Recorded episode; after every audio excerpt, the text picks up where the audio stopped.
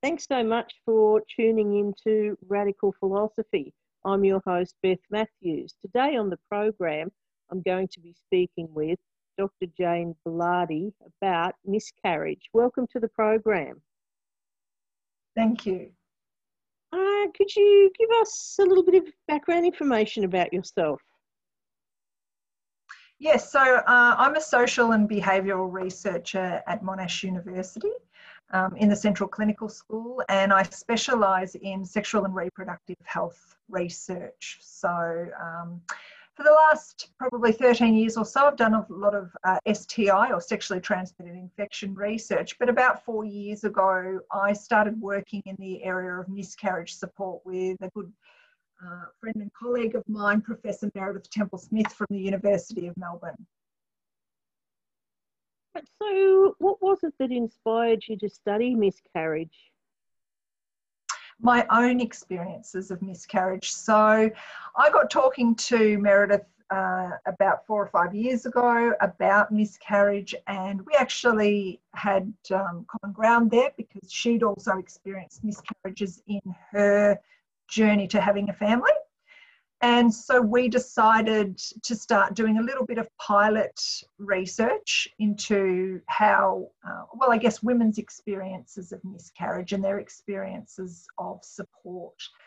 And I guess this came about for me because because of my own personal experiences with miscarriage, but also really because I'd had, um, whilst I'd had some very positive support experiences, I also had a couple of uh, quite negative support experiences that had really um, stayed with me uh, for quite a long time. And they were the inspiration really in wanting to try to make things a bit better in this area, try to improve support. Could you explain about the 12 week rule Yes, okay. So, yes, there's this sort of uh, 12, the 12 week rule uh, or convention is the idea that you don't disclose your pregnancy until the 12 week mark. And it's really become this sort of unwritten social rule, uh, I think, in large part because that's when the risk of miscarriage falls considerably, although it does fall, uh, fall a lot, some, somewhat before that. Um, but it's also the time that most people or most women have their first pregnancy scan. So around the 12 to 13 week mark is uh, your first scan normally. Um, and that's just to check that the pregnancy is okay and for uh, some abnormalities such as Down syndrome. So I think it's really at this point that if everything's okay, most people uh, kind of feel safe to tell others around them that they're pregnant. And so I guess it's become this unwritten rule um, to save people from telling others they're pregnant and then having to untell them if something goes wrong. Uh, but unfortunately, I guess the problem with the 12 week rule is that most miscarriages occur before the 12 week mark. And so if people haven't told others around them that they're pregnant, and they miscarry, then they don't have those people around them um, for support when they need it. Uh, so um, it's a bit of a tricky one. I, I, the 12, I've been asked a number of times, do we need to get rid of this 12 week rule? Um, should we be encouraging more women to disclose their pregnancies earlier?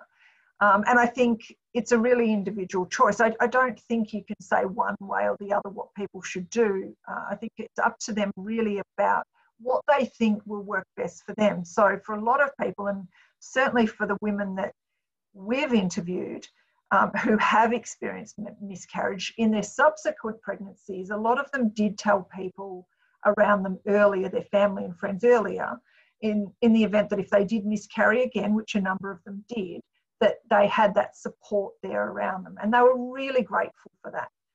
But, you know, we all uh, grieve in different ways. And for some people, you know, it's very, very difficult at the time that they've miscarried to then go around one by one and sort of untell people, you know, tell them that they've actually experienced a miscarriage. It's it's often just too traumatic. So I really do think that um, it needs to, it's personal choice. It needs to be what they think will be best for them at the time. Now, do you think that because it's common for um, common to actually have a miscarriage, that it's not extremely that people think it's not an extremely traumatic experience for other people? Yeah, I think there's a number of reasons why people don't always understand how traumatic a miscarriage can be. I think from a medical perspective, healthcare providers do know how common miscarriage is. Um, and because they can manage miscarriage uh, relatively easily in the physical sense, um, I think it's often just considered a normal routine pregnancy complication. But I think socially, I don't think most people are actually aware of how common miscarriage is. And it's not often until a woman has a miscarriage herself that she learns that how many other women around her or how many other people around her have actually experienced a miscarriage themselves, but just haven't talked about it. And I think because we don't talk about it, um, people just don't understand how traumatic they don't understand how common it is and they don't understand how traumatic it can be. And i think this you know this is for a number of reasons really because it's this unseen sort of loss um, that we don't recognize the emotional impact. So people often don't know you're pregnant for the 12 you know for reasons such as the 12 week rule. Um, they often, especially if it's an early pregnancy loss, can't see that you're visibly pregnant. And we don't really have any rites or rituals around early pregnancy loss. Um, so I think that's why the grief and loss sort of goes unrecognised and unacknowledged. Um, but unfortunately, what we know from the research is that the level of grief and loss that people feel, it's not contingent upon how many weeks pregnant you are. So, you know, if you lose a pregnancy of six or seven weeks, it doesn't mean that you feel any less grief, any less sense of sort of grief and loss and anger and sadness than somebody who may lose their pregnancy at say 16 or 18 weeks. Um, and for what a, for a lot of people, what we know from the research is that the grief and loss they experience following miscarriage is often of a similar intensity of other major sorts of losses, such as late or perinatal death. And I don't think most people would actually realise that. So I think what we need to remember is that for most people, the loss isn't just about the physical loss of a baby, it's about everything that's tied up with that loss the hopes and dreams and being a parent and having a child. And I think for a lot of people, you know that all commences as soon as they see those those two blue lines on the pregnancy test and the planning starts and thinking about names and knowing the due date and maybe thinking about you know where the baby room will be and what they need to do in terms of parental leave and so it's everything tied up to to that loss i think not just the um, physical loss now i've noticed that there's been TV commercials about postnatal depression, and I haven't seen any television commercials about miscarriage. Do you think if if there was, there'd be a better understanding about it? Because it's the same thing with um, postnatal depression. It was something that wasn't talked about years ago, wasn't it?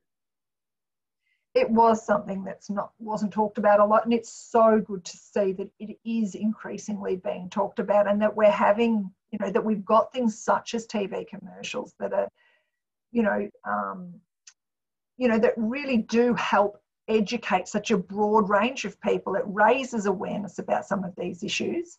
Um, and i do think that it would be incredibly helpful. I've, I've thought for a long time actually that how good it would be if we could have uh, commercial, similar commercials around miscarriage so that um, people can better understand not just how common it is, but how it affects people, how people often feel after a miscarriage, you know, the impact, the psychological impact that it can have that people just don't commonly understand. Um, you know, I'd love to see almost a one in four type TV commercial because that's sort of roughly the figure that we say is, you know, one in four pregnancies end in loss. Um, that that in a similar way shows how miscarriage can affect people and that shows uh, people who have experienced miscarriage that they're not alone in feeling this way either that it's okay to feel that the, the way they do and that there is support out there. And i also think it would be a really good way often when miscarriage happens people are you know people around those that have been uh, um, affected or experienced a miscarriage, they don't know what to do or say. So I also think having something like a TV commercial um, would be really helpful in maybe also sort of saying, this is how you can support someone affected by a miscarriage, or these are the things that are helpful, these are the things that may not, you might want to avoid that might not be so helpful. Yeah, that sort of leads me into my next question, which is what are the do's and don'ts of supporting women who have experienced miscarriage? Yes, that's a good question. So we, we sort of have come up with our, our research teams come up with some do's and don'ts, and this has largely been informed by uh, the research that we've done with women and what they've told us has been um, helpful in the past and things that hasn't been so helpful. So I think the first thing to say is that it's really important to acknowledge the loss. So if someone around you has experienced a miscarriage, um, it's it's just as simple as saying, "I'm really sorry to hear about your miscarriage," or "I'm sorry to hear about your loss." That that sense of acknowledgement is really really important to people. Um, I think the other thing to say, it's important to listen, listen and let them grieve. So what we've found is some people will want to talk about their experience. They want to talk about how they're feeling. Um, a lot of people do find that helpful, they find it cathartic. Others won't. You know, others might not be ready to talk, but they'll appreciate you at least asking, you know, what can I do? Are you okay? Would you like to talk? Um, talking to others who've had a miscarriage and sharing stories is also really, really helpful. So we know that for a lot of women, being able to talk to someone else who has also experienced a miscarriage, who understands, even though everybody's experience is different and how everybody responds or or the, the levels of grief and sadness they feel is different and there is no right or wrong way to feel just knowing someone else has had that experience as well means they feel better understood. They don't feel so alone. Um, offers of practical support are often really appreciated. So if someone's had a miscarriage, you know, they said that they really appreciated offers of childcare or uh, bringing a meal over or, or a gift, you know, even if it's flowers or again, because it's acknowledging that, that loss, you know. Um, and I think the last thing in terms of what women would like to see happen um, or, or, what women want is an end to this, you know, they want people to talk with, they want more talk around miscarriage, you know, they want people to talk more openly um, about miscarriage, for it to be talked about more broadly in society. Wide, so they don't feel so alone and isolated in, in their loss. Um, in terms of things that aren't so helpful, um, what women have said to us is saying nothing at all is often the worst thing, you know, and again, that comes back to not acknowledging that they have experienced a loss. Um, comments such as, oh, it's so common, or it wasn't meant to be, or it's nature's way. A lot of these comments are very well intended. You know, people often don't know what to say. Um, but comments such as that do, you know, they can be hurtful and, and quite dismissive of the loss. So it's probably better to avoid comments like that.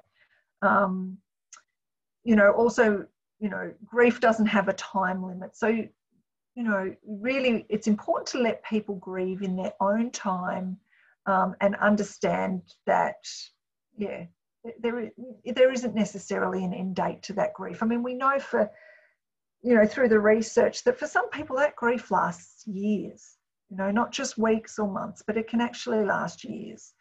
Um, and I think lastly, what, what we uh, heard was, you know, it's really important that when you're talking to someone who's experienced a miscarriage, just to try to avoid any sort of um, comments that might suggest blame or, or, offer unsolicited advice, such as, you know, maybe you were working too hard, just stressing too much, you might have done this or that. You know, again, while these comments are really well intended, they often just leave women feeling like they might have been to blame for the miscarriage. And honestly, most women already are so worried that maybe they did something wrong, even though we know most, um, we don't know the cause or the reason for most miscarriages. Um, and in, in most cases, it's nothing that a woman has done.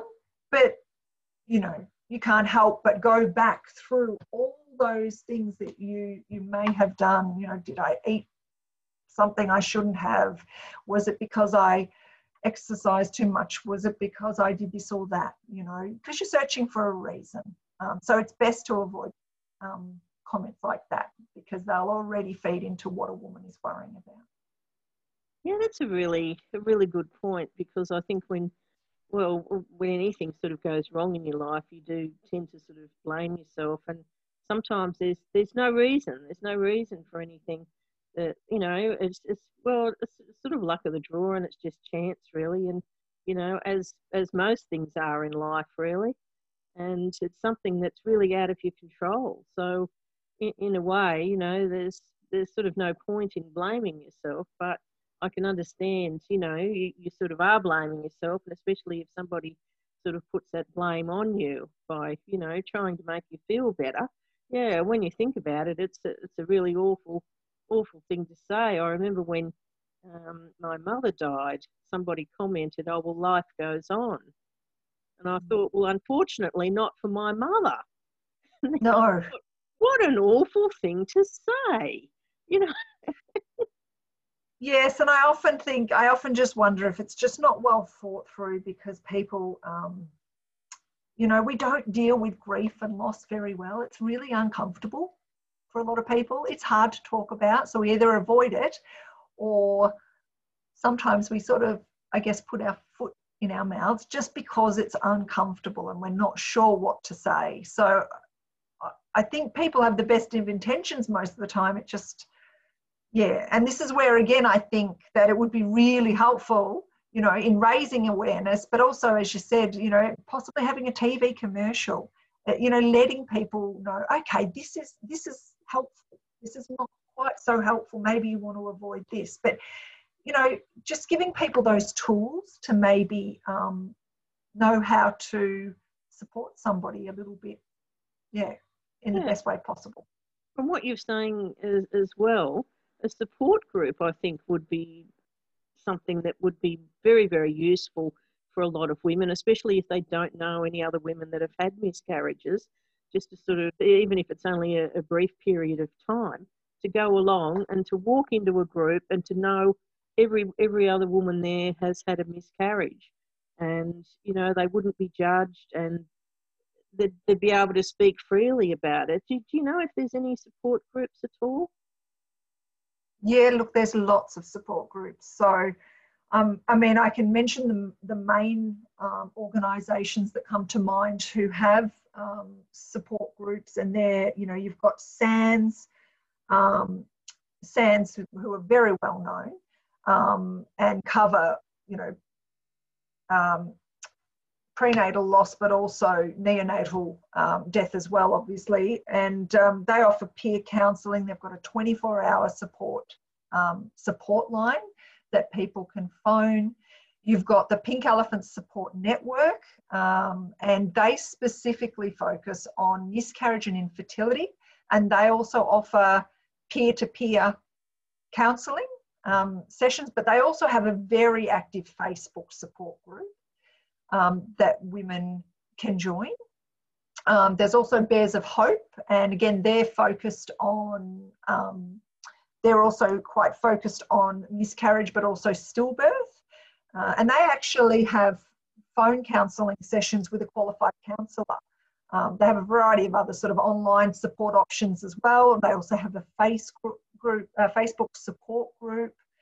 Um, and, you know, with Bears of Hope, one of the, the key elements to their programs is actually providing what they call a bear of hope at the time of loss. So when a woman is in hospital and, and um, they've lost a pregnancy, they provide this bear of hope. And that's actually donated by another family who's also experienced a loss. Um, but there's also another um, support option that a lot of people don't actually know about is that you can go to your GP as well. There's pregnancy support counselling uh, that's available through Medicare. So you, people that have experienced um, pregnancy loss are actually able to get three sessions with either an appropriately trained GP or the GP can refer them on to uh, a psychologist, a social worker, or a mental health nurse. So that's another option. There is a lot, you know, there is a, quite a bit of support out there in terms of support groups and support organisations that women can access. Yeah, the, the Bears of Hope, I was reading a little bit about them, and people can actually donate a bear that can be actually given to a woman who's had a miscarriage, which is a, a really marvellous idea. So, you know, if you're sort of thinking of a, of a charity to, to support, it, it's sort of not, not one that sort of first comes to mind. But when I read about it, I thought, gee, what a, what a good idea, you know, to actually provide a bear. And, and it's that sort of thing too with a woman leaving the hospital. They're actually taking something home with them, aren't they? That's right, exactly. They're taking something home with them um, uh, um, again. And, you know, for a lot of people, being able to have a memento or, or something tangible that, again, acknowledges that loss, whether it might be planting um, planting a rose or, or, or something that, yeah, acknowledges that loss is really, really important. Really important. So, has there been any research into what type of psychological harm women suffer from not being supported after miscarriage? Yes, there's been lots of research into psychological harm or mental health impacts um, that result from miscarriage and people um, also that can result from people not receiving the support they need. So, you know, from the research, we know that it's really common for women to feel grief, loss, sadness, anger, uh, all these feelings um, following miscarriage, but even clinical levels of anxiety, depression, and post traumatic stress disorder are not uncommon, they're quite common. So, you know, researchers, not all that, you know, a few years ago in the UK actually found that up to one in three women who experienced miscarriage actually met the criteria for post traumatic stress disorder in the first few months following miscarriage. And it was actually, um, you know, a higher percentage of women who met that criteria for post traumatic stress disorder at three months than one month. So their grief, you know, was getting worse. Um, and what we know from the research also is that the support people receive at the time of miscarriage, it, it really does matter. And in particular, social support is important. Um, because what we also know is that a lack of social support, so from your partner, family, friends, it's one of the major risk factors, predisposing risk factors for adverse psychological outcomes. So anxiety, depression, postnatal uh, post traumatic stress disorder. But conversely, positive support experiences we know actually can buffer against the loss and lead to better psychological outcomes. So it's really important that people feel that they have the support they need at the time of miscarriage. That's a really good point. Is there anything else you'd like to add that we haven't already covered? I'd just like to say that it's been really, really good to see a couple of very, you know, the, this month has been um, pregnancy loss and infant, uh, pregnancy awareness and infant loss month. I don't think I've quite said that right, but um, we've had two documentaries on miscarriage come out this month as, as part of that and it's just been fantastic to see because so the the, the documentaries are actually um, ta- uh, uh, misunderstandings of miscarriage, um, which was uh, Taina McManus's uh, miscarriage documentary on Stan. And then also, I was lucky enough, or fortunate, fortunate enough to be involved in a documentary series, You Are Not Alone by Lyndall Redman, which is on KidSpot. And it's just so good to see these documentaries coming out because, again, it, it it's raising awareness in the community about miscarriage, about how common it is, and and the impact that it can have on people. And often that's easy to understand when you can see that visually when you're watching people's journeys and seeing how it impacts on them.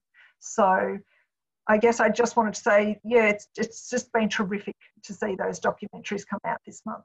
Very encouraging. Yeah, no, that, that sounds very good.